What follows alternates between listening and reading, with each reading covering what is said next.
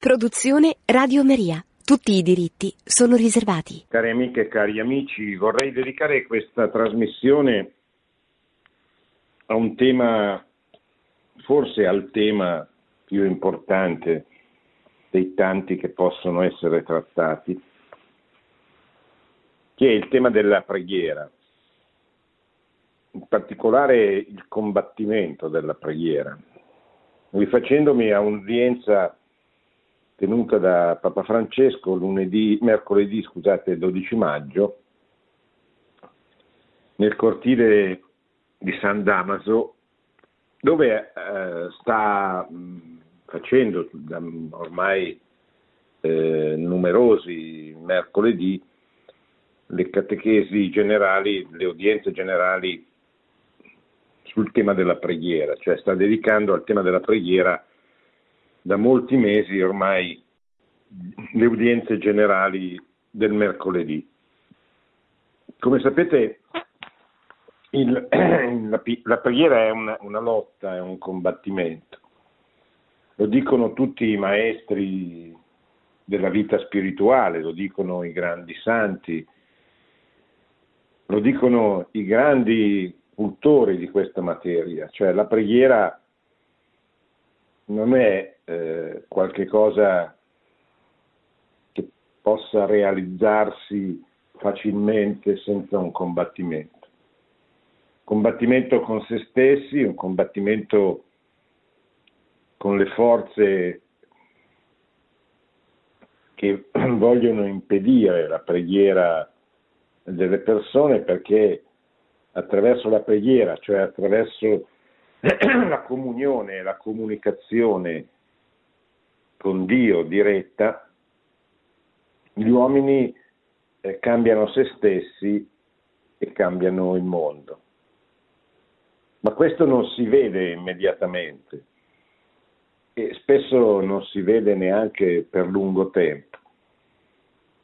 È necessaria una, una, un lungo periodo di combattimento perché, perché si possano verificare dei frutti, si possano vedere dei frutti. E certamente il frutto principale è quello che non si vede sulla terra, ma è la, la visione beatifica di Dio, il paradiso. La santità che eh, in alcuni santi si, si vede, in altri no, perché spesso i santi nascosti possiamo immaginare che siano ancora più graditi a Dio perché attraverso il loro nascondimento, attraverso la loro umiltà, eh, sono, eh, sono arrivati più vicini al cuore di Dio. Ma vediamo che cosa dice il Santo Padre su questo tema. Che è, questa è la prima, è, la, è l'udienza del 12 maggio, è la prima in presenza dopo tanto tempo. Il Papa esprime la propria felicità per questo nelle prime parole dell'udienza. Parlando della preghiera, la preghiera cristiana, come tutta la vita cristiana, non è una passeggiata, dice il Papa. Nessuno dei grandi oranti che incontriamo nella Bibbia e nella storia della Chiesa ha avuto una preghiera comoda. Sì, si può pregare come i pappagalli, bla bla bla, ma questa non è preghiera. La preghiera certamente dona una grande pace, ma attraverso un combattimento interiore, a volte duro, che può accompagnare periodi anche lunghi della vita. Pregare non è una cosa facile e per questo noi scappiamo dalla preghiera.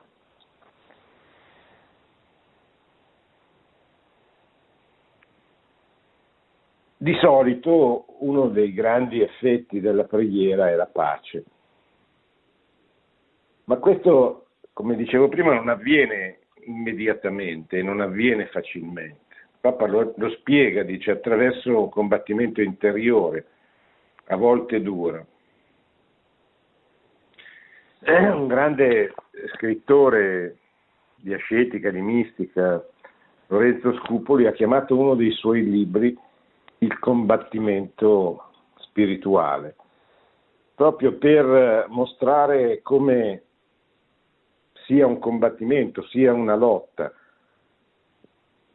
Un grande mistico del nostro tempo, Don Divo Barsotti, ha spiegato ulteriormente come la preghiera è in realtà una lotta, una lotta che magari eh, se qualcuno vede la, preghi- la persona che prega non, non, non, capisce, non se ne rende conto, non è una lotta che eh, si manifesta necessariamente, anzi quasi mai, con dei segni visibili, concreti, eccetera. Eh, la preghiera è, una lotta che avviene proprio all'interno, nel cuore dell'uomo e non necessariamente si, si esprime, si manifesta. Se guardiamo Gesù, Gesù eh, ha effettivamente manifestato la sofferenza, il dolore del combattimento spirituale nella notte della sua passione, all'inizio, quando suderà, sudò sangue, come ci dice il Vangelo. Ma per il resto tutta la sua preghiera, che accompagna tutta la sua vita, sia i primi trent'anni, sia la vita pubblica dei tre successivi, è una, è una vita dove la preghiera ha una dimensione importantissima, fondamentale, essenziale, sia quantitativamente. Gesù spesso si ritirava a pregare, passava le notti in preghiera, andava a pregare quando gli altri ancora dormivano, usciva e soprattutto pregava prima di prendere le grandi decisioni della sua vita, come quella eh, di scegliere gli apostoli o come quella drammatica di entrare dentro nella, nei, nelle sue ultime ore della passione. Pregare non è una cosa facile, per questo noi scappiamo dalla preghiera, abbiamo paura di pregare. Ogni volta che vogliamo farlo, subito ci vengono in mente tante altre attività che in quel momento appaiono più importanti e più urgenti. Questo succede anche a me.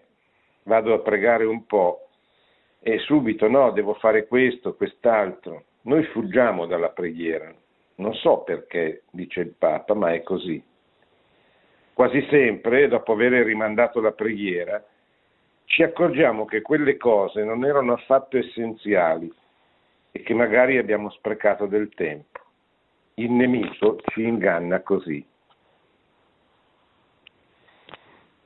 Spesso quando cominciamo a pregare ci vengono in mente tutte le cose possibili e immaginabili che dovremmo fare. E, eh, e spesso riduciamo la preghiera o la trascuriamo proprio perché siamo attratti, convinti di dover fare delle cose assolutamente importanti, che poi non si rivelano così importanti come ci erano apparse pochi minuti prima, ma intanto, eh, intanto abbiamo messo da parte la preghiera e l'abbiamo sostituita con qualche attività, magari nobile certamente, magari importante, ma non altrettanto importante come la preghiera. Tutti gli uomini e le donne di Dio riferiscono non solamente la gioia della preghiera, ma anche il fastidio e la fatica che essa può procurare. In qualche momento è una dura lotta tenere fede ai tempi e ai modi della preghiera, perché, perché a volte effettivamente siamo eh, pesantemente condizionati dalle cose che succedono dalle ferite che ci colpiscono, dalla sofferenza che ci portiamo dentro, perché è successa è successo qualche cosa che ci ha particolarmente ferito. Allora, e allora eh, la nostra preghiera diventa veramente difficile in questo caso. Per cui se è vero che a volte la preghiera porta grande gioia, è anche vero che spesso eh, comporta un, una sofferenza, un dolore, perché rimaniamo eh, soli con il nostro dolore, con la nostra sofferenza, non siamo capaci, cioè non abbiamo nulla che eh, attenui questa sofferenza. Siamo soli con Dio a combattere per non perdere la comunione con Lui, nonostante il dolore e la sofferenza che in alcuni casi ci portiamo dentro.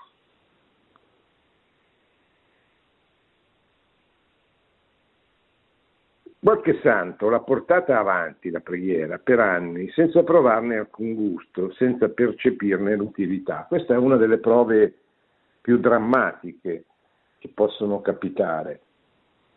È la notte dello spirito di cui ha scritto moltissimo uno dei più grandi mistici della storia della Chiesa, San Giovanni della Croce, carmelitano, che ha scritto il, delle parole fondamentali sulla notte dello spirito. Cos'è la notte dello spirito? È quello che ci ha raccontato Madre Teresa di Calcutta, cioè l'avere passato anni, anni, anni, anni senza provare nulla nei confronti di Dio. Nessuna forma di attrazione, nessuna, nessuna forma di, di amore, di devozione. Il gelo, nessuna consolazione, diremmo usando le parole di Sant'Ignazio nella, negli esercizi spirituali. Nessuna consolazione e quindi una, una aridità costante, così la chiamano i maestri della vita spirituale. Ed è difficilissimo, a volte eroico, andare a pregare in queste circostanze, in questa condizione, perché significa mettersi davanti al Santissimo Sacramento senza provare nulla, senza nessuna attrazione.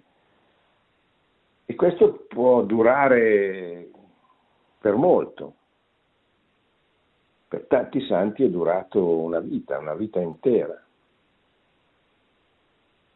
Allora la preghiera non è sentire, cioè non è essere consolati. Non bisogna confondere il Dio delle consolazioni con le consolazioni di Dio, dice Sant'Ignazio. Le consolazioni possiamo anche non averle, possiamo anche non sentirle, ma questo non significa che non abbiamo Dio. E Dio spesso parla non attraverso le sue consolazioni, ma attraverso la croce, attraverso le sue desolazioni, attraverso la sofferenza. E lì naturalmente la preghiera è ancora più importante. Il silenzio, la preghiera, la concentrazione sono esercizi difficili e qualche volta la natura umana si ribella. Preferiremmo stare in qualsiasi altra parte del mondo, ma non lì, su quella panca della Chiesa a pregare.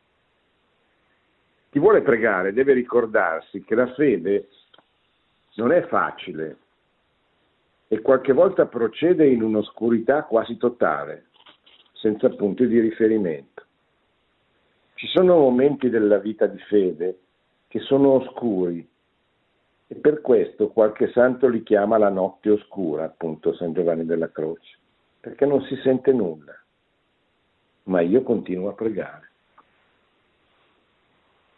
Ci sono dei momenti, dei periodi anche lunghi, in cui non solo non si sente nulla, ma tutto, questo vale soprattutto per gli uomini d'azione, per gli uomini che vivono nel mondo, ma che pure pregano e che vogliono pregare.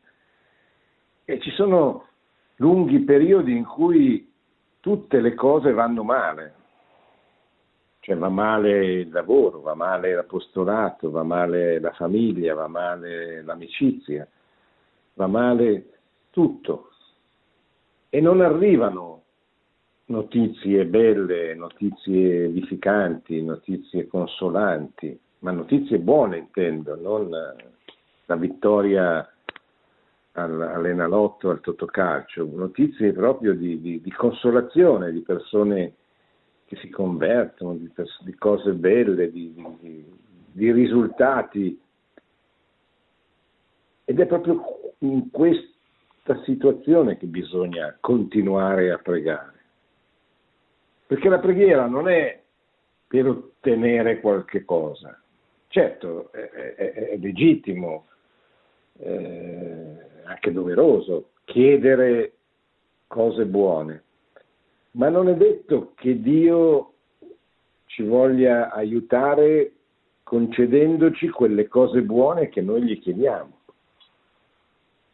Perché potrebbe volere per noi qualcosa di diverso e noi non lo sappiamo.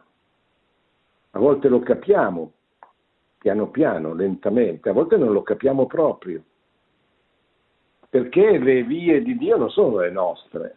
Noi vorremmo quel successo in quella circostanza, in quell'apostolato, ma eh, diciamo, ma, ma, ma, Signore, ma è una cosa buona, ma perché non vuoi la conversione di quella persona? O perché non vuoi la soluzione di quel conflitto? o perché non vuoi che nasca quell'iniziativa che è per la tua gloria, eccetera. E Dio spesso non, non, cioè, non, a volte non risponde secondo le nostre richieste.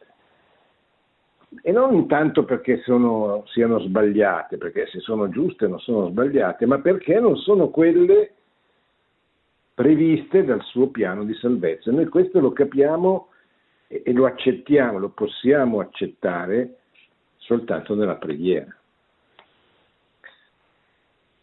Il catechismo elenca una lunga serie di nemici della preghiera, quelli che rendono difficile pregare, che mettono in difficoltà, che mettono delle difficoltà. Il catechismo ha una, una quarta parte dedicata alla preghiera a partire dal Padre nostro.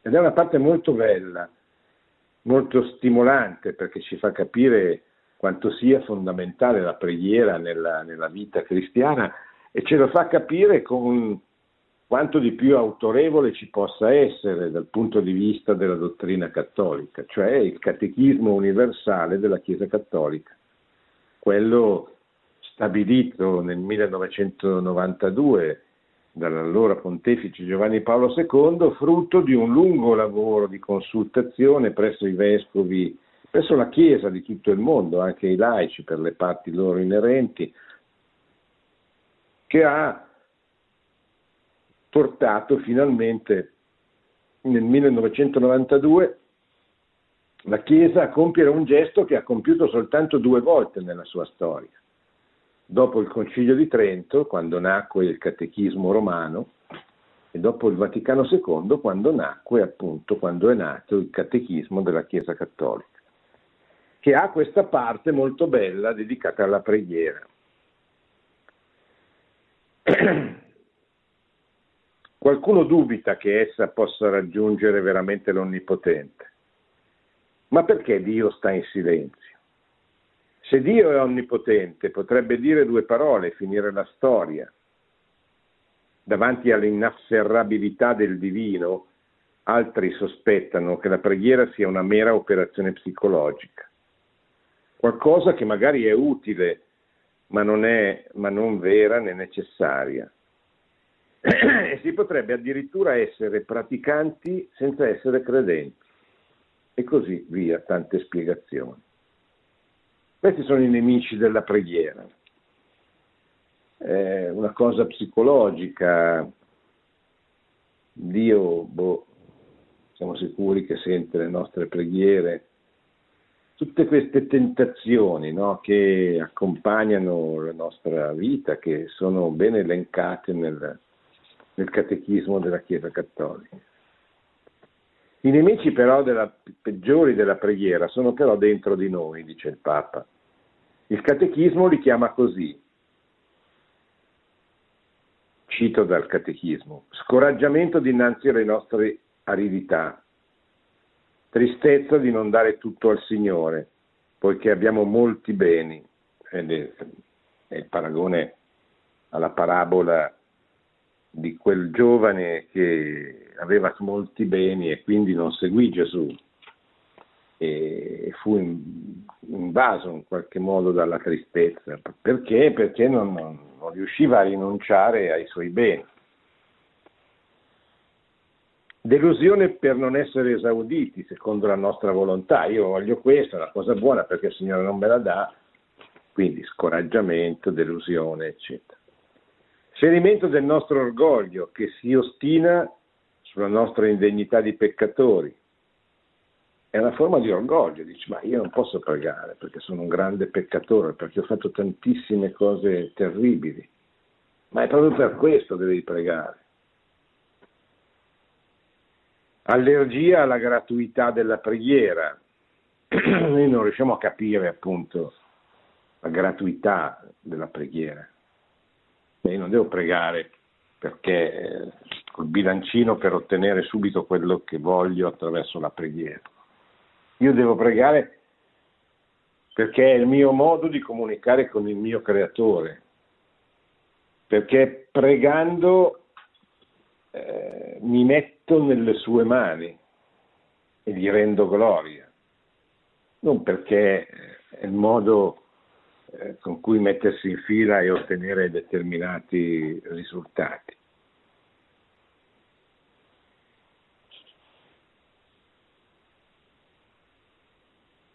Si tratta, di, a proposito di queste, questi nemici della preghiera, si tratta chiaramente di un elenco sommario, dice il Papa, che potrebbe essere allungato. Cosa fare nel tempo della tentazione quando tutto sembra vacillare? Questo vale per tutto. Ci sono dei periodi, dicevo prima, in cui tutto apparentemente sembra andare male. E non solo apparentemente, tutto va male.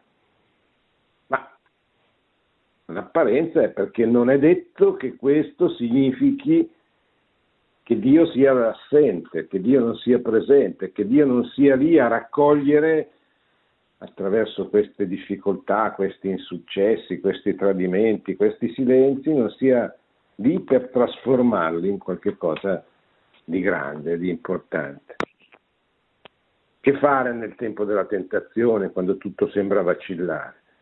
Se perlustriamo la storia della spiritualità, notiamo subito come i maestri dell'anima avessero ben chiara la situazione che abbiamo descritto. Per superarla, ognuno di essi ha offerto qualche contributo, una parola di sapienza oppure un suggerimento per affrontare i tempi irti di difficoltà. Non si tratta di teorie elaborate a tavolino, no, quanto di consigli nati dall'esperienza, che mostrano l'importanza di resistere, resistere e perseverare nella preghiera. Sarebbe interessante, dice il Papa, passare in rassegna almeno alcuni di questi consigli, perché ciascuno merita di essere approfondito. Ad esempio, gli esercizi spirituali di Sant'Ignazio di Loyola sono un libretto di grande sapienza che insegna a mettere ordine nella propria vita fa capire che la vocazione cristiana è militanza, è decisione di stare sotto la bandiera di Gesù Cristo e non sotto quella del diavolo, cercando di fare il bene anche quando ciò diventa difficile. Papa è un gesuita, è un ignaziano, chissà quante volte avrà fatto gli esercizi spirituali di Sant'Ignazio, che anche nella versione ridotta quantitativamente soprattutto per i laici, gli esercizi Sant'Ignazio durano eh, ordinariamente sono quattro settimane, quindi durano un mese, ma esistono delle versioni eh, che spesso vengono proposte eh, da, da, chi li fa, che sono eh, i sacerdoti della fraternità San Filippo Neri che parlano degli esercizi proprio qui a Radio Maria una volta al mese e, eh, e questo, eh, questi esercizi ci, ci, ci sono eh, di fatto una scuola di preghiera dove si va, si partecipa a questi esercizi per mettere ordine nella propria vita, se non si ha già scelto lo stato della propria vita, spesso sono utili gli esercizi per scegliere, per capire che cosa Dio ci chiede, a che cosa ci chiama, ma spesso sono utili come scuola di preghiera, proprio negli esercizi si impara a pregare si impara a pregare come insegna Sant'Ignazio, con la bocca, certo, la preghiera vocale, ma soprattutto con il cuore, contemplando con amore le scene principali della vita pubblica di Gesù. Questo è un po' il, quello che si fa durante questi esercizi di Sant'Ignazio che accompagnano la storia della Chiesa dal, dal, dal XVI secolo, dall'epoca della, della riforma e della controriforma, e che hanno generato, educato, formato eh, centinaia e centinaia di generazioni cristiane che attraverso gli esercizi sono convertiti, cioè hanno cambiato la propria vita e l'hanno cominciata a mettere sempre al servizio della gloria di Dio. La vocazione cristiana è militanza, dice, Giovanni, eh, dice Papa Francesco. Cosa vuol dire? Eh, vuol dire quello che Sant'Ignazio ci propone durante una contemplazione. Vuoi militare sotto lo stendardo di Cristo o quello del diavolo? Perché questa è la lotta che avviene nel mondo. Fra le forze che si ispirano a Dio e le forze che combattono contro Dio, che si ispirano a ideologie umane o a errori a falsità, eccetera. Quelle ideologie che hanno accompagnato soprattutto nella storia del Novecento l'umanità, il mondo occidentale, provocando eh, le catastrofi antropologiche, morali, politiche, sociali, economiche che hanno provocato durante questo Novecento, il secolo delle, delle idee assassine, come è stato felicemente definito in un libro che eh, l'autore ha così voluto che si chiamasse, no? il secolo delle, delle idee assassine. Quindi una parola grossa, una parola che magari si usa poco, cioè la Chiesa sappiamo la Chiesa visibile, la Chiesa nel mondo e la Chiesa militante, poi c'è quella che si, si purifica in purgatorio e c'è quella che gode già della visione beatifica, ma eh, certamente eh, la, la chiamata di Gesù è la chiamata che un re fa a un proprio fedele combattente, a un militante, vuoi militare sotto il mio standard. Cioè vuoi veramente che la tua vita cristiana, la tua esperienza di, di, di vissuto sia quella di un militante, cioè di uno che si mette nelle mani di Dio, vuole combattere per la sua regalità e quella di sua madre, per Cristo Re e per Maria Regina. Ed è una, una militanza nel senso che non è un lasciarsi trascinare, ma è sforzarci di trovare soprattutto attraverso la preghiera quell'entusiasmo, quella forza di testimoniare Cristo, di farlo conoscere e di costruire un mondo secondo le sue indicazioni, quelle della sua legge, quello dei suoi consigli, un mondo a misura d'uomo e secondo il piano di Dio, come diceva San Giovanni Paolo II. Nei tempi di prova è bene ricordarsi che non siamo soli, che qualcuno veglia al nostro fianco e ci protegge. Anche Sant'Antonio Abate, il fondatore del monachesimo cristiano in Egitto, affrontò momenti terribili in cui la preghiera si trasformava in dura lotta. Il suo biografo Sant'Atanasio, vescovo di Alessandria, narra che uno degli episodi peggiori che capitò al santo eremita intorno ai 35 anni, l'età di mezzo, che per molti comporta una crisi. Antonio fu turbato da quella prova, ma resistette. Quando finalmente tornò il sereno, si rivolse al suo Signore con un tono quasi di rimprovero. Ma dov'eri? Perché non sei venuto subito a porre fine alle mie sofferenze?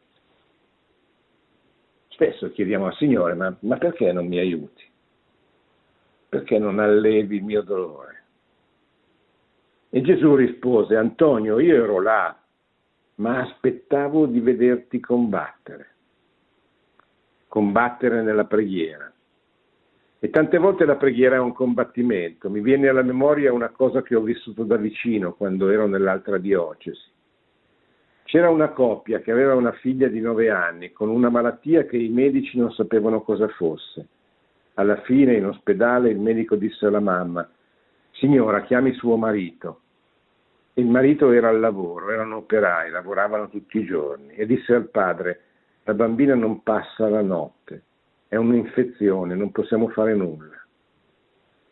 Quell'uomo forse non andava tutte le domeniche a messa, ma aveva una fede grande Uscì piangendo, lasciò la moglie lì con la bambina all'ospedale, prese il treno e fece i 70 chilometri di distanza verso la Basilica della Madonna di Luan, la patrona dell'Argentina.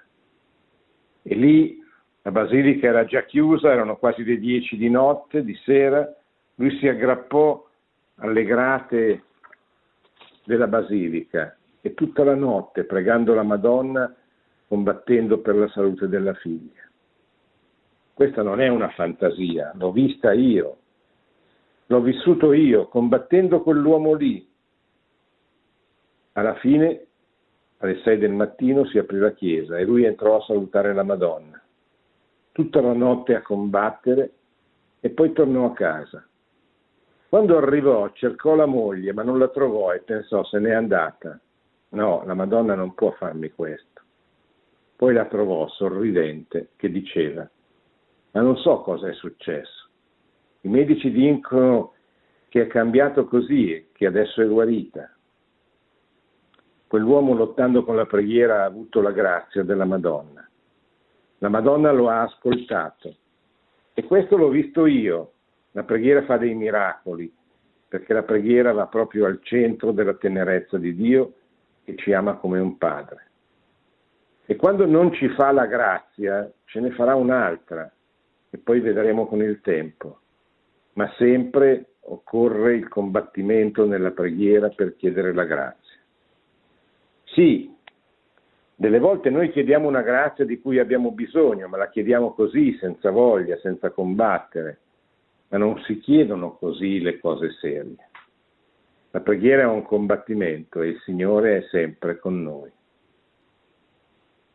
Se in un momento di cecità non riusciamo a scorgere la sua presenza, ci riusciremo in futuro. Capiterà anche a noi di ripetere la stessa frase che disse un giorno il patriarca Giacobbe. Certo, il Signore è in questo luogo, io non lo sapevo. Alla fine della nostra vita, volgendo all'indietro lo sguardo, anche noi potremo dire pensavo di essere solo no, non lo ero. Gesù era con me. Tutti potremo dire questo. Ecco, così si conclude l'udienza, una delle tante udienze che il Papa sta dedicando alla preghiera, in questo caso proprio con lo scopo di mettere in luce come la preghiera sia una lotta, un combattimento, come quella di Giacobbe nell'Antico Testamento, quella che eh, ci permette di, di metterci di fronte a Dio con grande umiltà, ma anche con grande sincerità, chiedergli quello di cui abbiamo bisogno, lodandolo e ringraziandolo. e non pretendendo che quello che chiediamo avvenga solo perché lo chiediamo noi, perché non è detto che sia quello di cui abbiamo bisogno. L'effetto vero della preghiera, quando trasforma talmente il cuore della persona che prega, che quest'ultima si mette nelle mani di Dio, si abbandona veramente e completamente. E, e gli dice qualsiasi cosa tu vuoi che mi accada, io la accetterò e la amerò. Questa è la vera preghiera.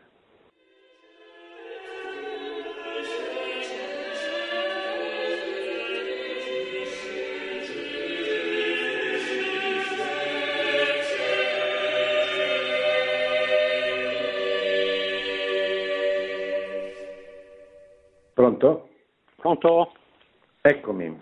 Sì, buonasera, buonasera. professore eh, Stefano da Montignoso, provincia di Massa, io la seguo assiduamente sì. come stasera. E, e, niente, io ho seguito con grandissima attenzione la sua dissertazione mh, mm, e, e sono pienamente d'accordo con lei che la preghiera sia fondamentale per quello che è classicamente definito il combattimento spirituale. Però mi è parso che si faccia una sorta di equiparazione tra quella che è la preghiera e quello che è il combattimento spirituale. E non è a me pare esattamente così, perché il combattimento spirituale, ce lo dice Lorenzo Scuboli e tanti altri, Enzo Bianchi, Una lotta per la vita, per citare un, un suo testo, ha a che fare anche, oltre che con la preghiera così vitale, così necessaria, ha a che fare con lo sforzo dell'uomo questo mi è parso che nella sua dissertazione manchi, dando un'idea un po' fuorviante che basta pregare e hai risolto il problema del combattimento spirituale. Purtroppo a me pare che non è così, di certo non lo è nel mio caso. Le faccio un esempio spicciolo. Io sono un fumatore. Prego Dio che mi dia la forza di smettere di fumare, ma non basta che lo preghi. C'è una parte che è mia, il combattimento spirituale ha a che fare con i nostri vizi e non basta pregare nostro Signore. Be- la bella citazione che lei ha fatto relativa al Signore che dice Antonio io ero là, e cosa vuol dire? Ero là a vederti combattere. Il combattimento spirituale è cosa ardua, viene definito dai mh, cultori del combattimento spirituale la lotta più dura che può fare l'uomo, perché combatti con un nemico che è esterno a te stesso e con un nemico che è interno a te stesso. A me pare che tutto questo venga un po', come dire, tralasciato, si risolve tutto con la preghiera, fondamentale, vitale, ma non bastante. C'è uno strappo che noi dobbiamo fare, c'è uno sforzo, è questo che dobbiamo capire. Se manca quello, allora puoi pregare quanto, vuoi, quanto vuoi, ma manca un elemento anch'esso essenziale del combattimento spirituale che non può essere equiparato in toto alla preghiera. Grazie, l'ascolto per radio. Sì, eh, se ho capito bene so, sono d'accordo eh, con quello che dice lei. Certamente eh, bisogna,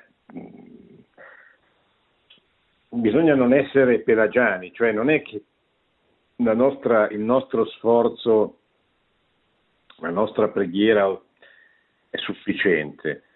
È, è, è, Dio che fa tutto sostanzialmente. Noi dobbiamo, il nostro sforzo, il nostro contributo, la nostra volontà deve essere quella, deve consistere nel metterci a sua disposizione. Quindi anche la, la, la preghiera spesso può conoscere un eccesso di ascesi, cioè può avere conosciuto anche molti, cioè un eccesso di, di, di convinzione per cui se noi facciamo certe cose, rinunciamo a certe cose, eh, cambiamo certi atteggiamenti, eccetera, e poi siamo a posto. No, cioè io queste, queste cose devo farle, questo combattimento devo farlo, ma il combattimento più importante è quello di mettermi a disposizione, cioè di, di convincermi che è la sua grazia che mi trasforma, che è la sua grazia a cui io devo corrispondere, certo, ma non sono io che eh, ho imparato a comportarmi in un certo modo, come può essere con alcune virtù naturali, no? che sono il frutto di un allenamento. E questo è vero, questo è, è, è umano ed è giusto che ci sia anche, ma la preghiera è qualcosa che va oltre questo, se no saremmo dei, dei, appunto, dei penaggiani, delle persone che pensano di cambiare le cose semplicemente perché si impegnano, invece no, la cosa che noi di cui dobbiamo soprattutto essere convinti è che è la grazia di Dio che ci trasforma e certamente noi dobbiamo eh, attirarla come? Con la preghiera e con i sacramenti, che sono le due modalità attraverso le quali eh, entriamo in comunione diretta con, con, Dio. Pronto? Sì, pronto? Eh, sì, buonasera, buonasera. Giovanna buonasera. da Milazzo. Buonasera. Eh, niente, sì. io mi vorrei agganciare all'ultima citazione che lei ha fatto, cioè citazione, no, all'ultima espressione che lei ha detto, cioè praticamente che la preghiera eh, consiste sostanzialmente nel dire al nostro Signore qualunque cosa tu mi mandi, Signore io l'accetto. Ora, sì. dico, mi, mi, sembra tanto una, una le parla una cattolica praticante, quindi mi sembra tanto una, una questione, come dire, eh, di santi, cioè i santi possono dire una cosa del genere, ma una persona con i suoi limiti, con le sue fragilità, eh, fa violenza alla sua stessa natura umana normale, fra virgolette, nel, mm. nel, dover dire, non so se mi sono spiegata, cioè lei ha escluso totalmente eh, la preghiera intesa come eh, qualcosa di in cui uno è distratto, eh, meccanicamente fatta, eh, quella non è preghiera, mi pare che lei abbia detto. Ma eh, no, cioè, cioè allora, allora io, la vera preghiera, io vorrei che lei fosse così gentile da, appunto, da, da chiarire meglio questo concetto perché mi, mol, mi interessa molto. Sì. Ma guardi, io le consiglio di leggere tutte le precedenti e successive catechesi perché il Papa eh, tocca tutti questi argomenti, per esempio quello delle fragilità, no? E lui dice, ma è proprio, è proprio attraverso le fragilità che noi preghiamo è attraverso la fragilità che noi chiediamo a Dio di intervenire per superare o per comunque eh, prendersi possesso di noi nonostante le nostre fragilità. E una delle più grandi tentazioni è quella di pensare, di, è quella di smettere di pregare perché siamo peccatori, non solo fra, fragili. Eh, ma Dio è lì anche quando noi siamo peccatori. Anche quando lui lo dice in una di queste catechesi, sono in uno stato di peccato mortale, ma Dio è lì, eh. e non perché mi voglio, per giustificarmi, non perché io sia, nella, sia, in grazia con Lui, però Dio non, non, non è che mi ha abbandonato perché io ho peccato, perché io non sono nella sua grazia. Lui è lì per, per attirarmi a lui continuamente, anche e direi forse soprattutto in questa circostanza in cui io gli ho voltato le spalle. Questo è molto importante perché una delle tentazioni più grandi contro la preghiera è lo scoraggiamento, cioè quello di dire vabbè ma io non, non arriverò mai perché non ce la faccio, perché non sono capace, perché sono limitato ma è proprio attraverso i tuoi limiti che tu arrivi. Cioè non per eh, così non, smettere di, di, di combatterli, ma perché Dio ti prende come sei per trasformarti. Non aspetta che tu diventi qualcosa d'altro, ti prende come sei e ti trasforma partendo da quello che sei. Pronto? Eh, salve, sono Stefano da Bologna. Non ho sentito le sue altre catechesi, ma volevo chiedere qualche informazione sugli, sugli esercizi ignaziani. Io li ho frequentati in seminario per tre giorni, poi mi sono fermato lì. Ecco, io faccio quello che abbiamo riassunto in quegli esercizi che erano orazione, meditazio e lezio. E quindi leggo sì. quotidianamente il messale, considero Papa Francesco praticamente un futuro santo e, e prego, però mi viene da dire che prego poco. C'è quel detto che diceva che chi prega si salva, chi prega poco è in forse, chi non prega si danna, che l'avevo letto da qualche sì. parte con Padre Pio. Ecco, mi viene da dire molte volte eh. che questo scoraggiamento, non pregare tanto, e poi mi, mi, viene anche detto il perché tanto sono scoraggiato, quindi eh, mi puoi spiegare magari, professore, in qualche modo come migliorare i miei esercizi quotidiani, ecco, come si può superare questo scoraggiamento? Grazie, l'ascolto per radio. Sì. Beh, eh, prega si salva, chi non prega si danna è Sant'Alfonso Maria del Liguri, che è un grande maestro del Settecento della vita spirituale, oltre che un teologo moralista. E, cioè io credo che lo scoraggiamento si superi eh, con la grazia di Dio, cioè con la preghiera e con i sacramenti. Soprattutto i sacramenti sono fondamentali perché lì è Dio che entra in azione. L'Eucaristia l'Eucaristia possibilmente, se, se, è nelle nostre possibilità quotidiana, il sacramento della confessione, che oggi è molto poco frequentato anche per colpa di, di tanti sacerdoti che stanno poco in confessionale, ma che è fondamentale. C'è una grazia straordinaria che Gesù ha lasciato a noi cattolici. E è un aiuto oggettivo perché eh, cancella i peccati, perché fa aumentare la grazia, eccetera. Ed è un aiuto anche psicologico perché ci mette in relazione con una persona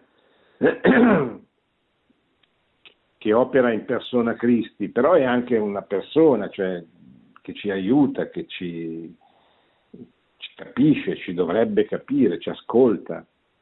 Spesso vengono confuse e sovrapposte la direzione spirituale e la confessione. In realtà sono due cose distinte, però eh, mi rendo conto che poi molto spesso avvengono più o meno insieme, magari uno un po' prima, un po' dopo, ma spesso sono con la stessa persona. E sono, sono cose importanti, soprattutto per superare lo scoraggiamento. Lo scoraggiamento è la più grande tentazione Satana, di cui Satana dispone e va combattuto con tutte le nostre forze. Cioè la tristezza non deve mai entrare nel cuore di un cristiano. Tutto ciò che porta tristezza viene dal demonio e noi dobbiamo ribellarci e, e è molto utile farsi aiutare, cioè individuare, non è facile individuare confessore, il direttore spirituale, eccetera, ma preghi perché questo si possa realizzare, perché certamente la, aiuterà tantissimo. Pronto? Eh, sì, buonasera. Eh, buonasera. Sono, ecco, sono Lucia. Senta, io mi vorrei riallacciare a, come ha fatto anche la signora che ha parlato non adesso ma prima, e all'ultima frase no, che lei aveva, aveva, detto, quando lei ha detto che, insomma, che il migliore modo di pregare è quello alla fine insomma, di accettare la volontà del Signore, no? sia fatta la tua volontà che questo... Io sì. sono, penso alla mia situazione, cioè io vivo da, da circa 16 anni una situazione molto molto grave, cioè a mio figlio gli è stata diagnosticata una gravissima malattia mentale, no? E io insomma prego, sì. chiaramente sto pregando per questa cosa, mi sembra insomma, che abbiamo, sto ottenendo piano piano dei risultati, così almeno da, le crisi sono sempre meno, meno frequenti, diciamo così, no? È riuscito anche a finire gli studi il ragazzo, eh, adesso si sta specializzando, eccetera, no? Io insomma non posso assolutamente, cioè, può, cioè non potrei accettare, capito, che mio figlio non guarisse da questa cosa anche perché su questa cosa c'è anche una maledizione, capite? Una malattia anche spirituale, perché io penso che ci sia il maligno di mezzo a questa cosa. Io faccio continuamente, mm. giornalmente, quotidianamente preghiere di liberazione, spiritu, di liberazione per mio figlio, capito? Quindi non, cioè, non è possibile. Se uno è malato, non so, di cancro, no? Io faccio, ho sempre pensato questo, un'altra malattia, eh, uno accetta a un certo punto anche la morte, no? Ma uno non può accettare che per tutta la vita una persona soffra così in questo modo come soffre mio figlio, insomma, mi mette in pericolo la propria sì. vita cinque anni fa ha tentato anche suicidio, il ragazzo si è buttato dal quinto piano ed è vivo per miracolo, perché quando questa cosa accadeva io ho invocato il Signore Cristo, Gesù, Gesù salvalo, Gesù me l'ha salvato.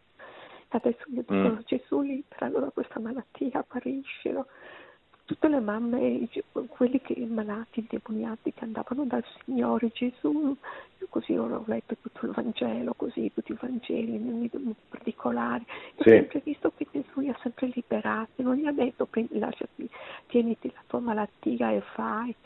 Quando Gesù non ha fatto i miracoli, non mi ricordo dove era, cioè non li ha fatto perché la gente non credeva. Io invece credo sì. che il Signore Gesù lo possa guarire a mio figlio. Io credo tutti, e prego tutti i giorni, anche con una sorella in fede, diciamo così, no? con una mia carissima amica.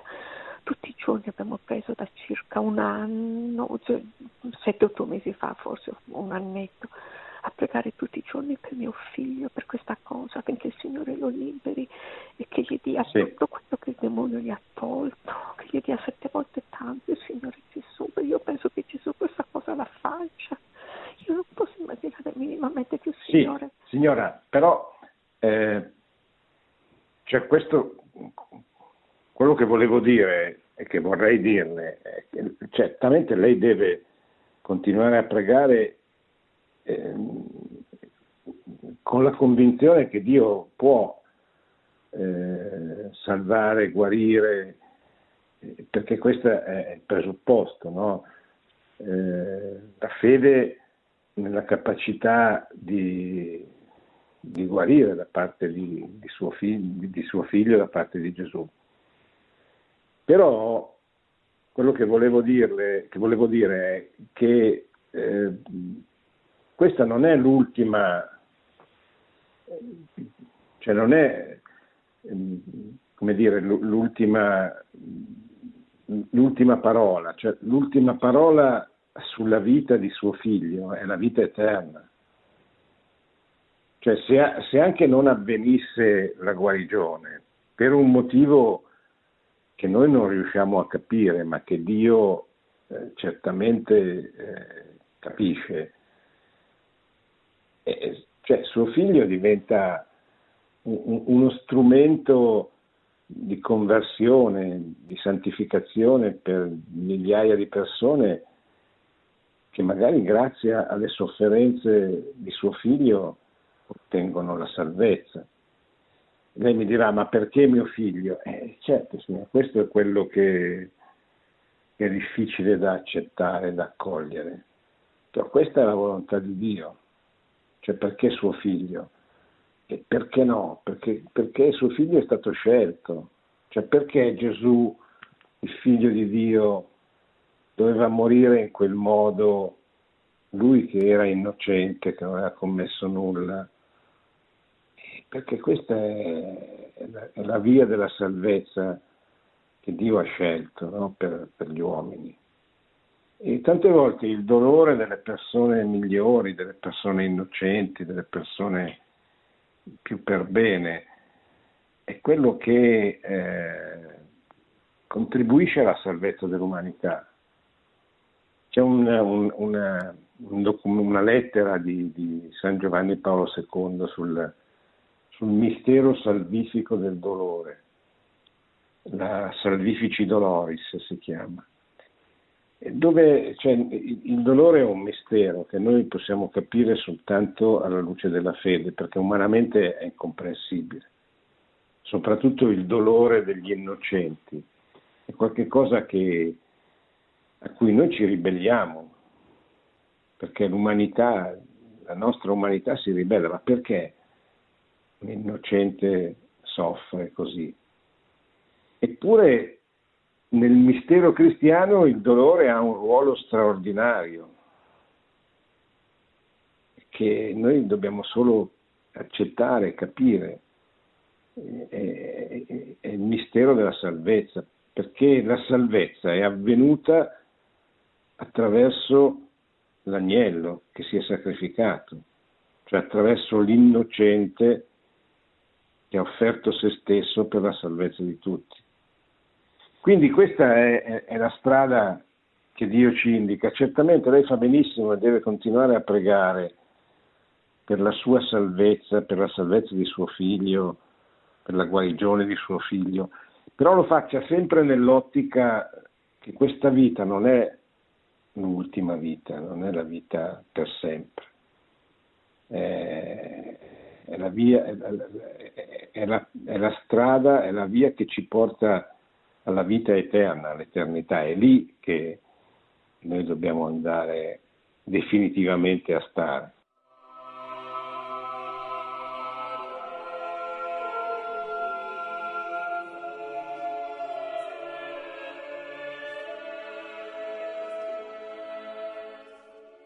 Bene, siamo arrivati alla fine, abbiamo parlato della, del combattimento della preghiera, l'udienza generale nel, che, del, del 12 maggio che Santo Padre sta dedicando alla preghiera, una serie numerosa di catechesi sulla preghiera dove affronta tutti i temi, le difficoltà, i problemi, le tentazioni relative alla preghiera, servendosi soprattutto da buon gesuita di questi esercizi spirituali di Sant'Ignazio che il fondatore della Compagnia di Gesù ha ricevuto nella grotta di Manresa eh, attraverso una rivelazione di Maria perché venisse offerta a tutta l'umanità per tutte le generazioni cattoliche successive a Sant'Ignazio una via per imparare a pregare e per a, a imparare a fare sì che la nostra volontà coincidesse con la volontà di Dio e che la nostra vita diventasse una gloria, una glorificazione del, del Signore. Credo che questa catechesi, come tutte le altre sulla preghiera, siano molto belle, molto utili da leggere, le potete trovare sul sito della Santa Sede, ma pure, oppure le potete trovare eh, sull'Osservatore Romano, su Avvenire giovedì, eccetera. Leggetele, vi faranno molto bene. Buonanotte, buona settimana a tutti. Produzione Radio Maria. Tutti i diritti sono riservati.